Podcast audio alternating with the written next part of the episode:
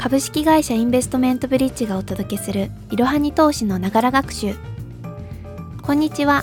現在ボクシングジムに通ってダイエットに励んでいるインターン生の清水です。このポッドキャストではスマホ時代の投資企業分析メディアいろはに投資の記事をもとに投資の基礎知識から最近のトレンドまで幅広くご紹介いたします。通勤時間などの隙間時間でながら学習をして様々な知識をつけていきましょう。今日は週末エピソードです。今週放送した内容の重要なポイントを復習していきましょう。月曜日はカーボンニュートラルとは実現するための重要技術もわかりやすく解説という記事を紹介しました。重要な3点を復習しましょう。1カーボンニュートラルとは温室効果ガスの排出量から吸収量と除去量を差し引いた合計をゼロにすること。2カーボンニュートラル実現は気候変動問題の解決に向けて非常に重要である。3実現のための重要技術として再生可能エネルギー水素 CCS CCUS 電化の4つがある。水曜日はコールドウォレットとは作り方やメリットデメリットを分かりやすく解説おすすめの取引所もという記事を紹介しました。重要な3点を復習しましょう。1コールドウォレットとはインターネットに接続していないウォレット。2ハッキングやウイルス感染のリスクが低い。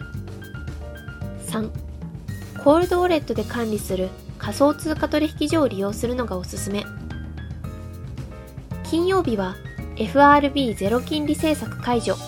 その経緯今後の影響とは？金利の仕組みを分かりやすく解説。というエピソードを配信しました。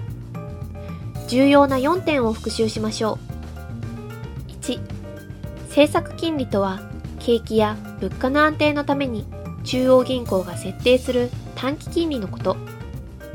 2米連邦準備理事会 FRB は新型コロナウイルス危機への対応として始めたゼロ金利を2年ぶりに解除し、金利の誘導目標を0から0.25%から0.25から0.50%に引き上げると決めた。